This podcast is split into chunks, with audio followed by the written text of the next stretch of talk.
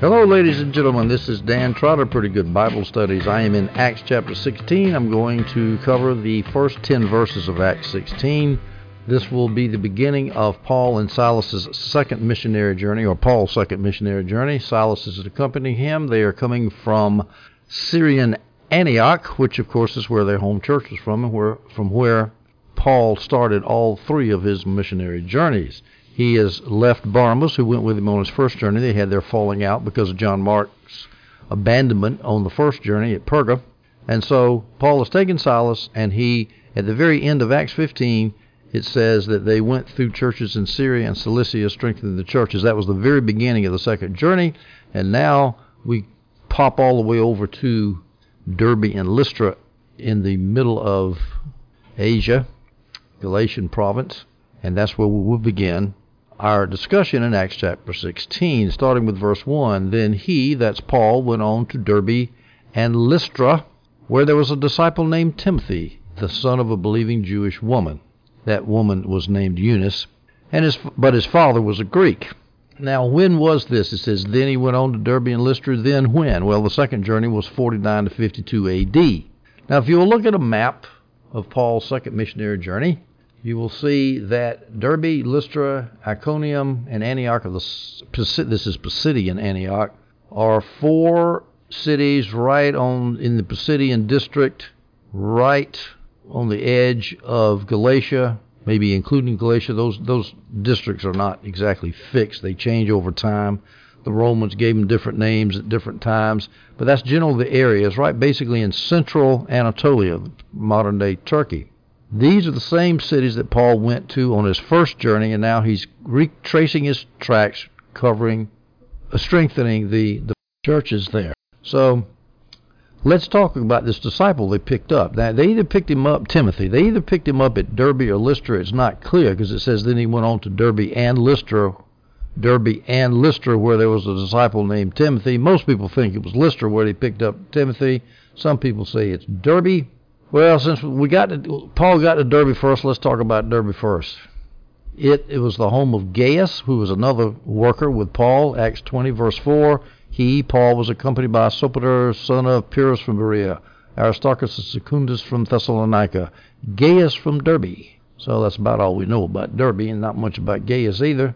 Derbe was in the southeastern part of another subregion called Lycaonia. If you look at a map of Turkey, you'll see Lycaonia. That was a region of Galatia right there in the center. Again, if you look at the map of Anatolia, present day Turkey, the western coast and a little bit further east is what was called Asia. The center part was called Galatia, and the eastern part was called Cappadocia. Those were probably Roman names, which were given. There were uh, other Hellenic Greek names given to uh, to regions within the province, which we'll talk about later. But those three names will give you a general feel for what things look like in Turkey. Derbe, Lystra, Iconium, and Pisidian Antioch are basically in the center, right there in, in the region which we call Galatia. And Lycaonia was a part of that region, and that's where Derbe was. Now, Lystra was a Roman colony. It was about 60 miles from Derbe. Derbe was about 300 miles from Syrian Antioch, where they start, where Paul and Silas started their journey. That's as the crow flies. So they went a long way without really accomplishing anything that we know about. They got to Derbe, then they went to Lystra, which is about 60 miles away. Then they went to Iconium, which is about 20 miles further away, a little bit to the north. And then they went from Iconium to Pisidian Antioch, which is about 100 miles away. So that gives you a feel for how far they were traveling. Lystra, where he is now on the second journey, is a place where he had been stoned and left for dead on the first journey. Acts 14:19. Then some Jews came from Antioch, that's Pisidian Antioch, and Iconium, and when they had won over the crowds and stoned Paul, they dragged him out of the city thinking he was dead. So he's going back to the same place that stoned him before. Paul was not afraid of controversy. He was not afraid for his life. He went back to encourage that young church there. The first journey was, say, 46 to 48. The second journey is 49 through 52. I'm, I'm giving dates I've gotten off the internet. I'm sure they're right, approximately.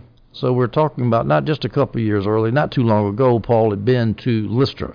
Well, anyway, he gets to Lystra, and we're going to assume that's where he meets Timothy. Now, Timothy Paul called a young man 15 years later in 1 Timothy 4:12, "Let no one despise your youth."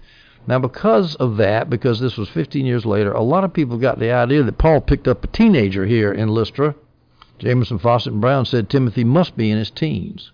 And yet he was well spoken of in Iconium and in Lystra, as we'll read in just a minute. A teenager well spoken of? I don't think so. I don't think Paul would take a teenager along to be an apostle. Really?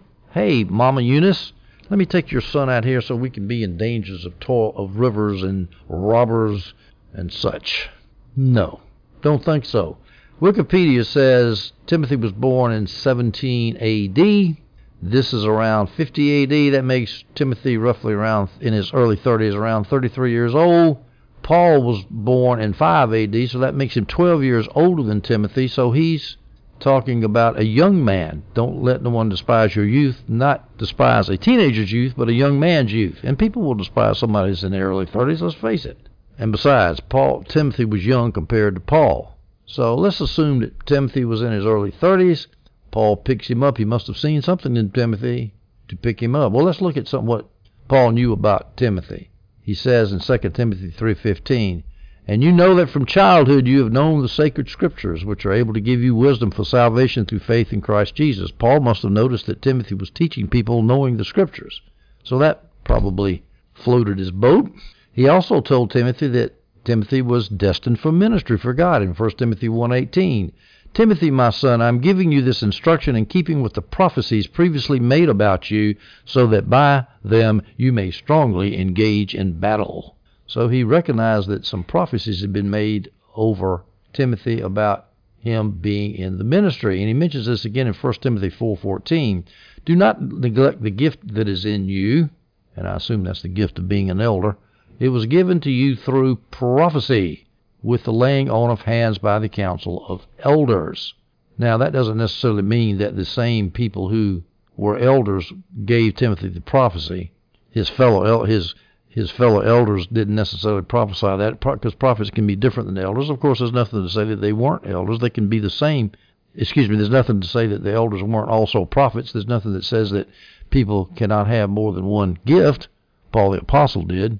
He was a teacher, he was an apostle, and also point out that even though Timothy traveled with Paul a lot, when he settled down, I guess it was at Ephesus, when he settled down and stayed in the church, then he was an elder. And it makes sense because apostles do the same sort of work that elders do. Apostles start churches, get them started. They're interested in administration and organization, and then elders have got to manage what the apostles start, and so the gifts sort of overlap a little bit. So Timothy was an apostle, he was an elder also. But at any rate, Paul sees this guy. He sees he's gifted for ministry because later on, now he might not have seen it right at the spot. I'm speculating on that, but because first First Timothy was written about 15 years later. But at some point, Paul saw that that gift was in him, and so maybe he saw that at this point when he first met Timothy. I don't know, but there's something about Timothy that attracted him to ask him to join this dangerous missionary journey. Now he had known Silas for a long time, but he just runs into Timothy and he really is impressed by him. What does Timothy mean, by the way? The Greek name it either means honored by God or one that honored God. In other words, Timothy might be the one honoring God or he might be the one receiving honor from God. It comes from the Greek word time, which means honor. Now, John Gill speculates that Timothy may have actually been converted by Paul because Paul later calls him his son. 1 Timothy 1.18, he says, Timothy, my son. Nice speculation. I don't know.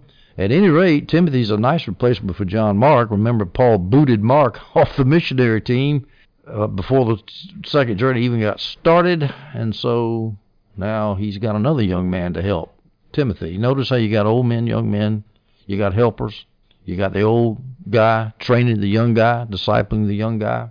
All right, going back to our first verse here in Acts 16, we see that Timothy's father is mentioned. His father was a Greek. Then he went to Derbe and Lystra, where there was a disciple named Timothy, the son of a believing Jewish woman, Eunice, but his father was a Greek. Now, it doesn't. It, this passage, Luke mentions that his mother was a believing Jewish woman, but his father was a Greek. The implication was he's a non-believing guy because there's no mention of him being believing. Again, that's an argument from silence, but it does sound like that Timothy's father, whoever he was, was not a believer. Now, here in this verse in Acts 16:1, Timothy's mother's faith is mentioned. Paul also mentioned it again in 2 Timothy 1:5. Clearly recalling your sincere faith, Paul writes to Timothy, your sincere faith that first lived in your grandmother Lois, then in your mother Eunice. So that sincere faith passed down from three generations Lois the grandmama, Eunice the mama, and Timothy the son and the grandson. That sincere faith. So from his mama's side, he had a lot of faith. His father's side, probably not. He let he was probably not a God-fearer, a proselyte of the gate, because he left his sons uncircumcised. Because in verse three, in just a minute, we're going to see that Paul had Timothy circumcised after he recruited him to the missionary team. So Timothy came from a mixed marriage. Mixed marriages were probably common in the diaspora, where the Jews are not so concentrated. That's not surprising. We go to verse 2. The brothers at Lystra and Iconium spoke highly of him. That's why I don't think he's a teenager. Timothy had obviously been working in his local area there in Galatia, in Pisidia, which was a subregion of Galatia. He had probably been working there in these churches, namely Lystra, Iconium, Lystra, and Derbe, and he had gotten a reputation. And that and Paul saw that. He heard them speak highly of Timothy, and he says, "Hmm, good recommendation, good fa- good spiritual parentage. Think I'll take this guy."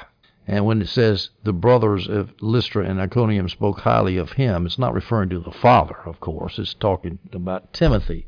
We go to verse 3 in Acts 16.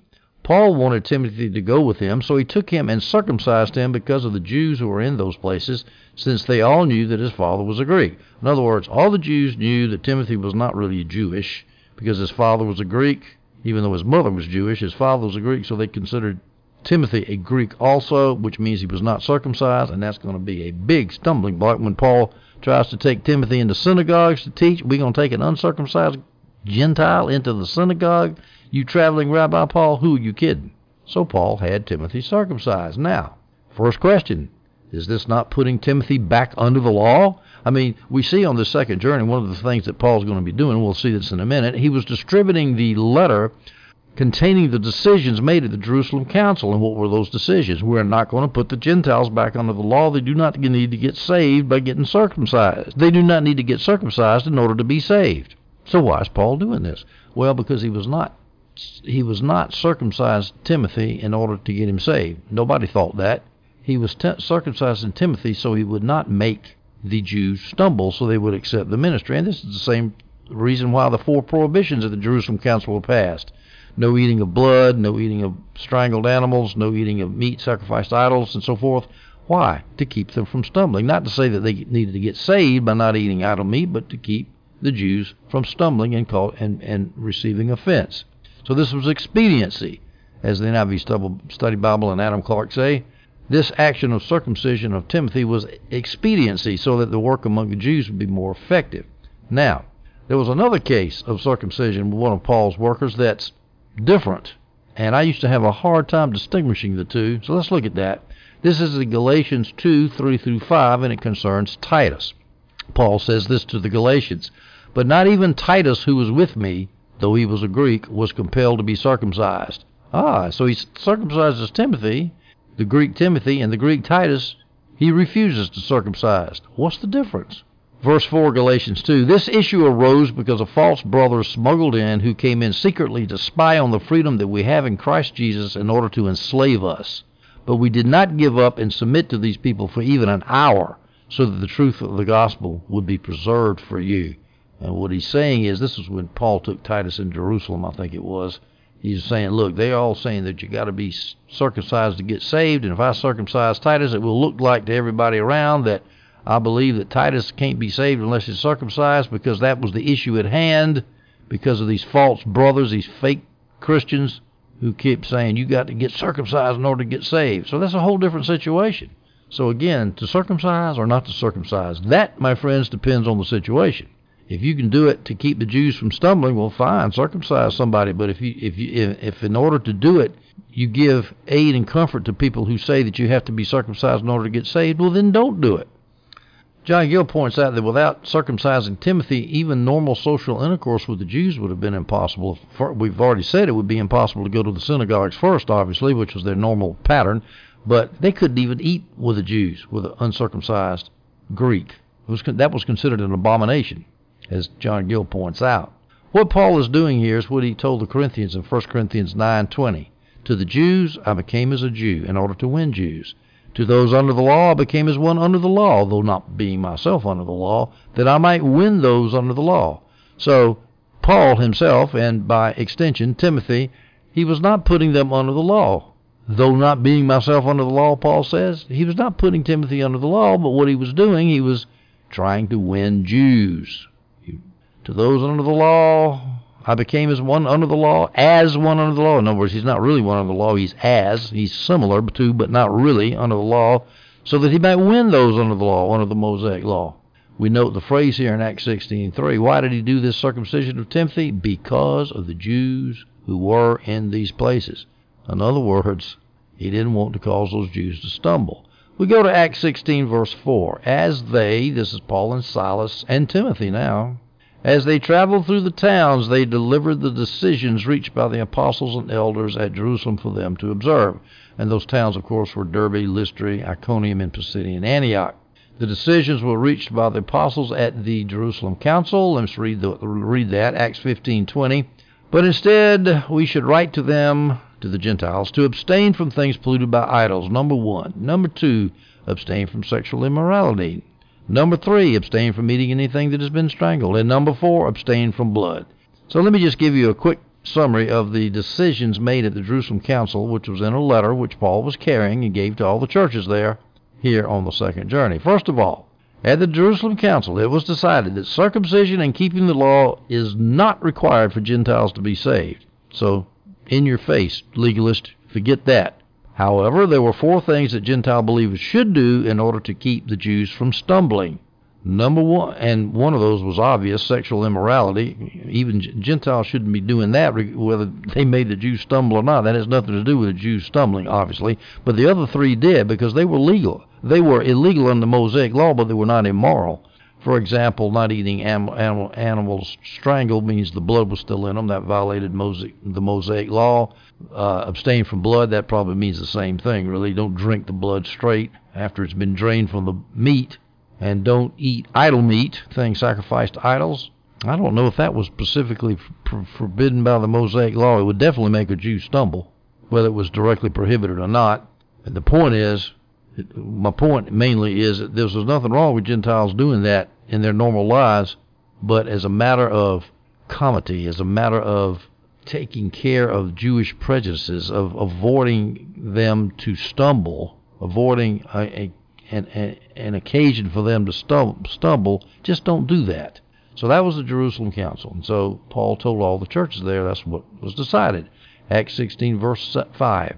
So the churches, that's again Derbe, Lystra, Iconium, and Pisidian Antioch, the churches were strengthened in the faith and increased in number daily. And of course, Luke, as always, as I've mentioned earlier in other audios, whenever he gets to a place where the numbers are getting bigger, he mentions it because he's trying to show the expansion of the, of the gospel.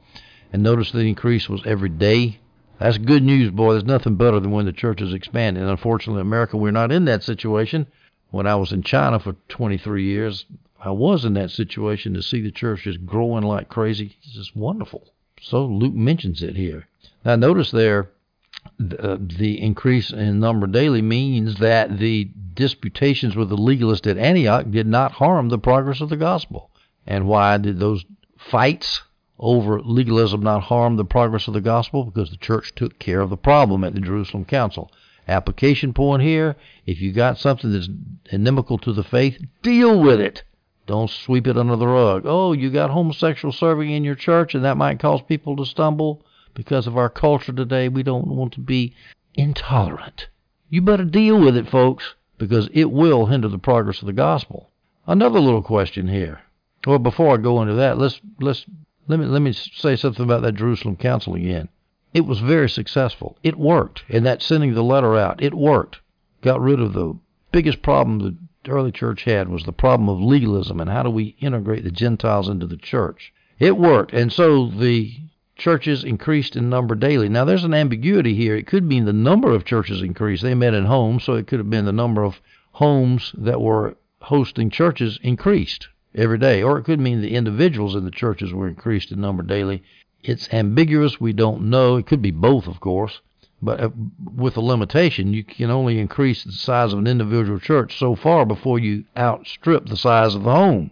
Now, wealthy people might have put about 70 people in, in a house, but uh, non wealthy people, average people, could not probably not hold that many.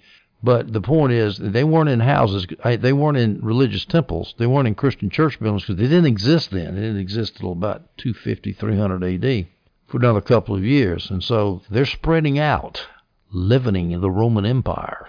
Acts 16:6.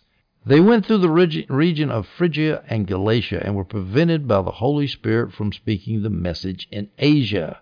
Now the they is the NIV has Paul and his companions, but who basically he's talking about is Paul Silas, and Timothy.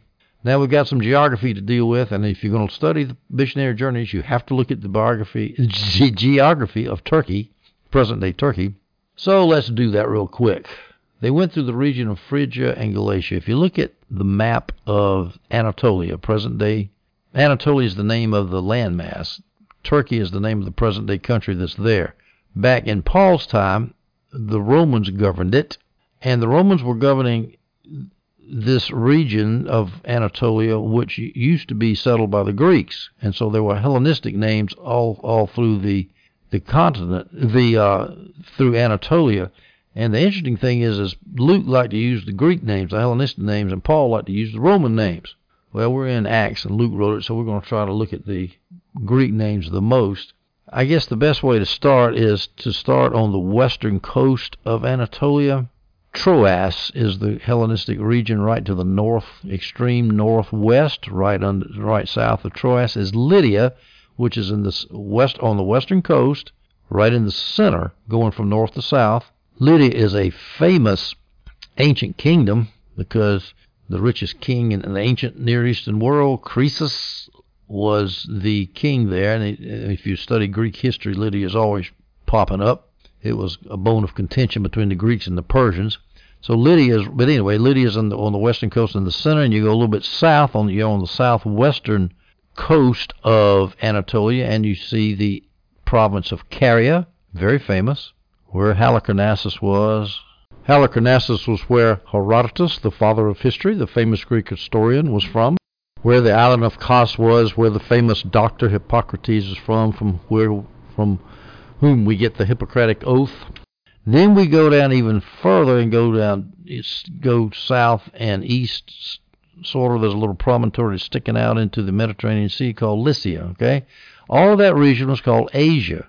Now the center part of the Anatolian province is called Anatolian landmass, I should say, is called Galatia, and that's the broad sense of the term. The narrow sense of the term has Galatia as a province right dead center, and then Phrygia is right to the east of Galatia and to the excuse me to the west of Galatia and to the east of Lydia. So Phrygia is right between Lydia and Galatia. Now, so when Luke says they went through the region of Phrygia and Galatia, we have to see where they were. They were at Pisidian Antioch, which was at the southern end of Phrygia and Galatia. Phrygia and Galatia is to the north of Pisidian Antioch. So they, they're heading north. They go through Phrygia, Galatia, and doesn't say about wh- where they went there. Probably they're probably right on the border of Phrygia and Galatia as they're heading north. And somewhere, Paul, Silas, and Timothy were prevented by the Holy Spirit from spreading the message in Asia. Asia, which of course would be due west. So they went north Phrygia and Galatia. Where do we go next? The Holy Spirit says, don't go over here to Asia Minor. Now, that would have been a logical place to go because that place is very famous. I mean, Western philosophy started there, Miletus. Ephesus that was there, big trading center. So it was a strategic area to go there, but they didn't go there because they were prevented by the Holy Spirit. Now, don't we don't need to feel bad about it. The seven churches of, of the book of Revelation were there in the west in, in Asia. They were there. So even though Paul and Silas and Timothy didn't go there, God sent somebody else there. The application point here is don't worry about where God sent you. Don't worry about if somebody else is not getting the gospel. He can get the gospel there somehow else. Your job and my job is to do what the Holy Spirit tells us to do and to not do what He prevents us from doing. Next question is why? Why would God keep these apostles from this area that's ripe for evangelism? Well, that's because Europe was ripe for evangelism, and God wanted Paul to cross the Hellespont to go into Europe, into Thrace, and continue over there into Greece, which is what he eventually ended up doing.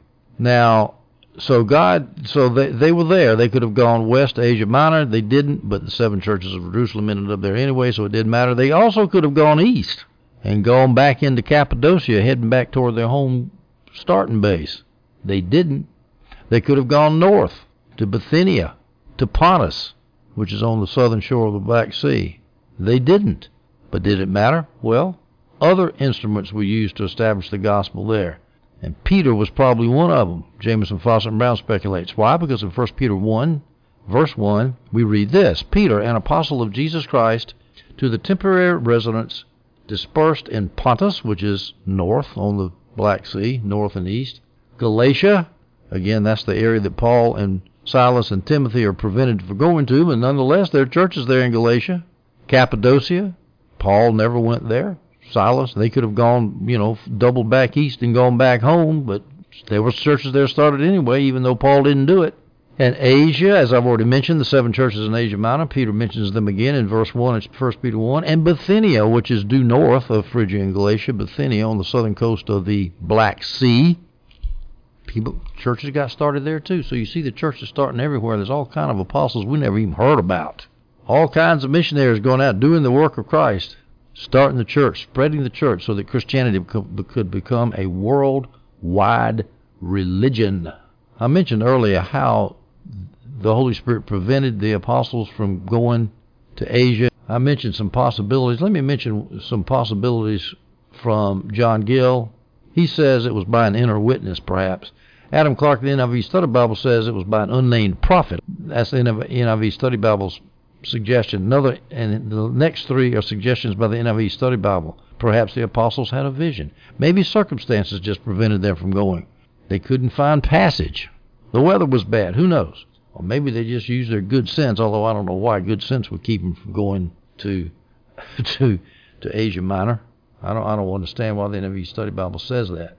But anyway, the application is clear. Sometimes setbacks are really God directing you to a more fruitful place a place that it's in His will. So, any, you know, anytime you witness to somebody, there's always somebody else you can witness to, but you want to be directed by the Holy Spirit to witness to those that God wants you to witness to. You'll be much more fruitful that way. Now, Jamieson, Fausset, and Brown point out that Paul must have known that these prohibitions meant a major change in the direction of his ministry. In other words, God was shutting the door so he could kick the birds out of the nest and get them over there to Europe. A lot further away, a lot more dangerous. Their lines of communication from Syria and Antioch are really cut off now. They're really going a long way from home. Now let's speculate as to why the founding of churches in Phrygia and Galatia are not mentioned. Once again, in verse 6 of Acts 16:6, Paul and his companions were forbidden to go through Galatia and Asia, and no, and even though they were, excuse me, were prevented from going to Asia, as they were in Phrygia and Galatia, but no churches were established there. Why were no churches established there? Well, here's some options as to why. Jamieson, Fausset, Brown says not easy to say. We don't know, but here's some options. Perhaps because Luke had not joined the party yet, they needed some, another ministry team member. I don't believe that. Paul and Silas were per, and Timothy were perfectly capable of evangelizing and starting churches. Perhaps Adam Clarke says it's because Luke wanted to quickly get to events in Europe and he just passed over the fact that the churches were started by the apostolic team in Phrygia and Galatia, that very well could be. Adam Clarke says that the mainstream of the church's development was from Jerusalem to Rome, and he wants to continue. Luke wants to continue the narrative. We're already up, gone from Jerusalem to Antioch, a little bit north, and now we're going from Antioch across Anatolia, heading for Rome, heading west for Europe and Rome, and so Luke wanted to continue going that way. And Phrygia and Galatia were not directly on that line of development. Well, for whatever reason, Paul and his ministry workers were prohibited from speaking the message in Asia. And so we now move from verse 6 to verse 7. When they came to Mysia, they tried to go into Bithynia, but the Spirit of Jesus did not allow them. All right, Mysia, if you will look at the map of Anatolia, the extreme northwestern corner is where Troas is. That's where Troy, the famous Trojan horse, story of the Iliad, that's where that took place.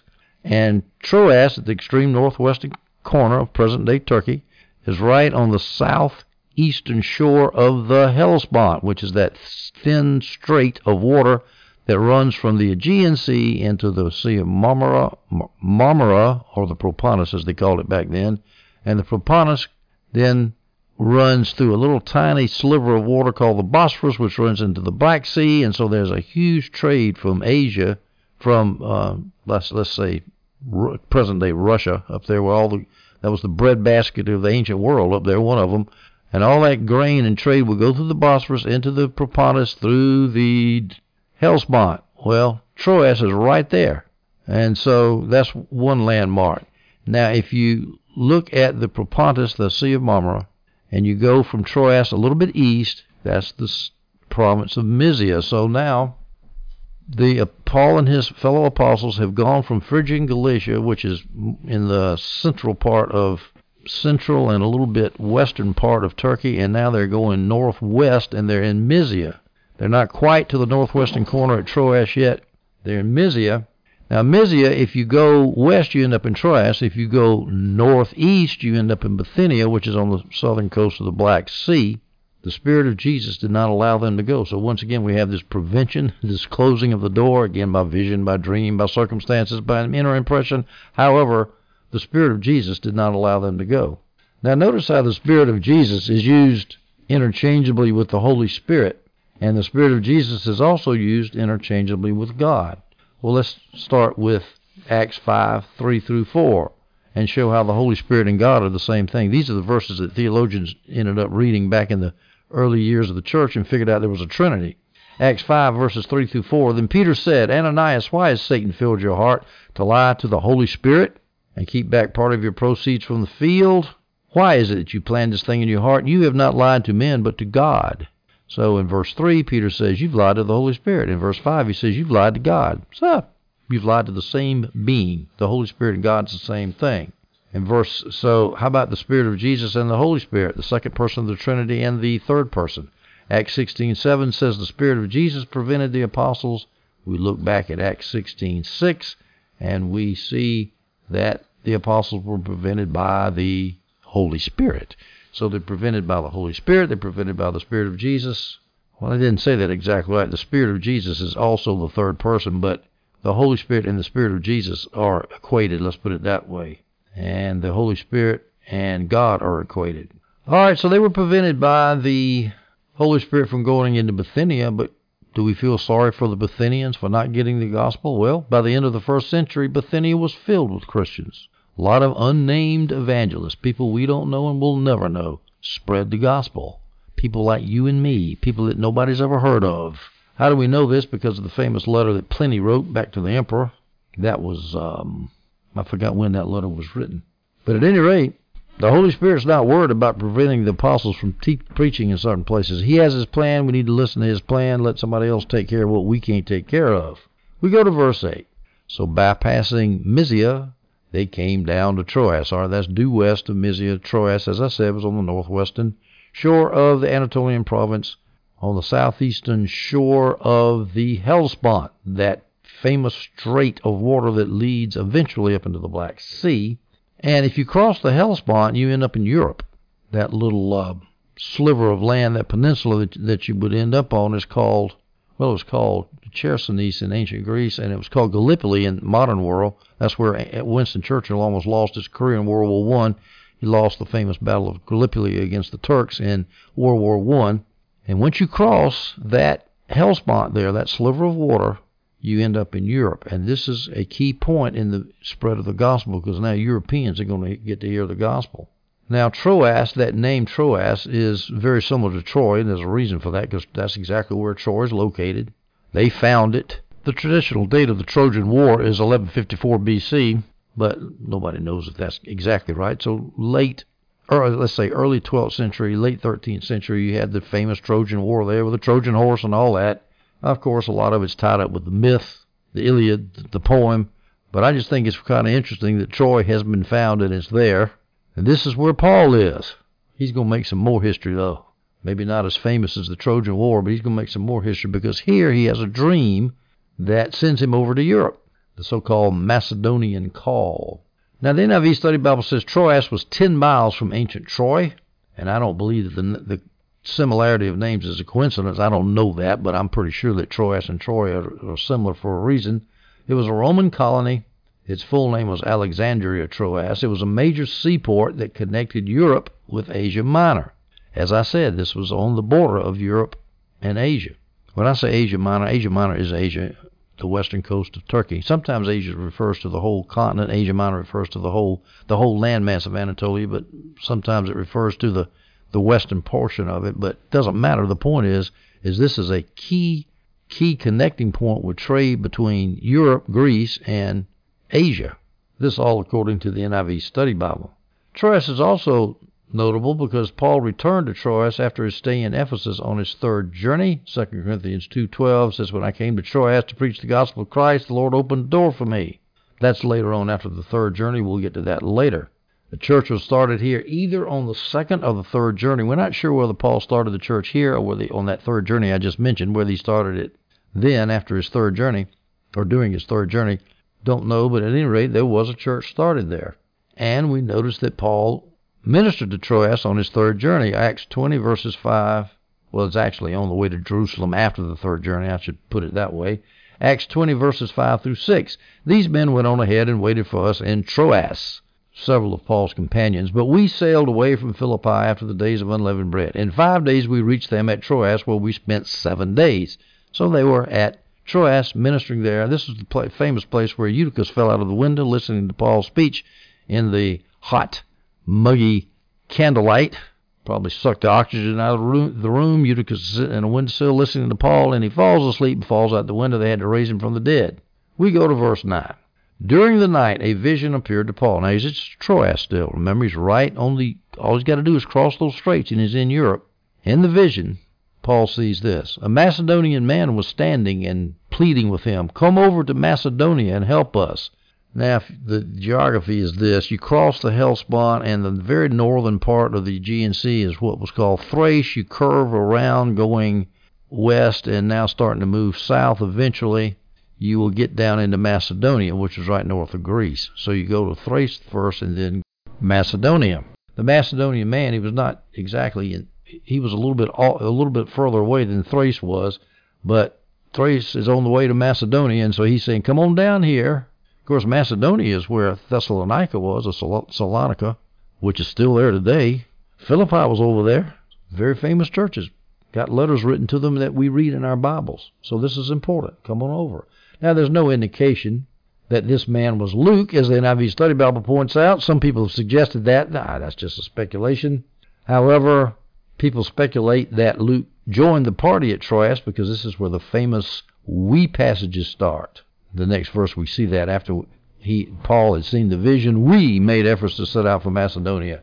So we're going to assume that Paul, we know that Luke was there at Troas because he wrote the book and he's referring to himself in the first person. Now we, some people speculate that actually Luke joined the party earlier at Pisidian Antioch. John Gill says that. Why? Because Luke is said to have been a physician from Pisidian Antioch. Some kind of tradition Gill ran across he says this quote whether he luke came with the apostle from antioch pisidian antioch whether he met the apostle at troas is not certain well most people say he was at troas is where he picked up luke so we'll assume that now john gill and adam clarke speculate that this was really a dream instead of a vision because it happened at night and usually you're asleep at night if you see something when you're sleeping it's a dream if you see something when you're awake it's a vision well, I don't think just because it's at night. Maybe it was before he went to bed, or maybe he went to bed and woke up in the middle of the night and then saw the vision. Well, I'm going to take it for what it says, a vision. Appeared to him while he was awake. Jamieson, Fausset, and Brown say that, and I agree with them.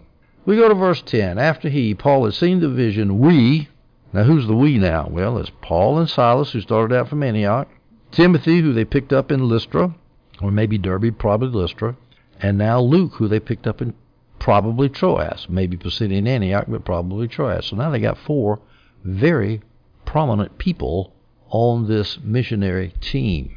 I mean, Luke ended up writing the third book of the the third gospel. He wrote the book of Acts. He was quite a he was a doctor. Some people speculate that Paul took Luke along because of his health was broken. Well, I think that's nonsense. I mean, Luke was the beloved physician. I forgot where that's quoted somewhere.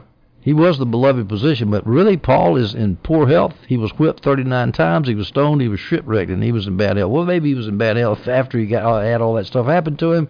But I think somebody's probably in pretty good health to be able to withstand all that and keep on going. His health was not broken by the time he, time he ended up in prison in Rome. All right, ladies and gentlemen, we now have Paul having received the Macedonian call and the apostles getting ready, making efforts to set out for Macedonia, which we'll read about in the verses to come in Acts 16. In the next audio, we'll start with that. I hope you stay tuned for that. I hope you've enjoyed this audio.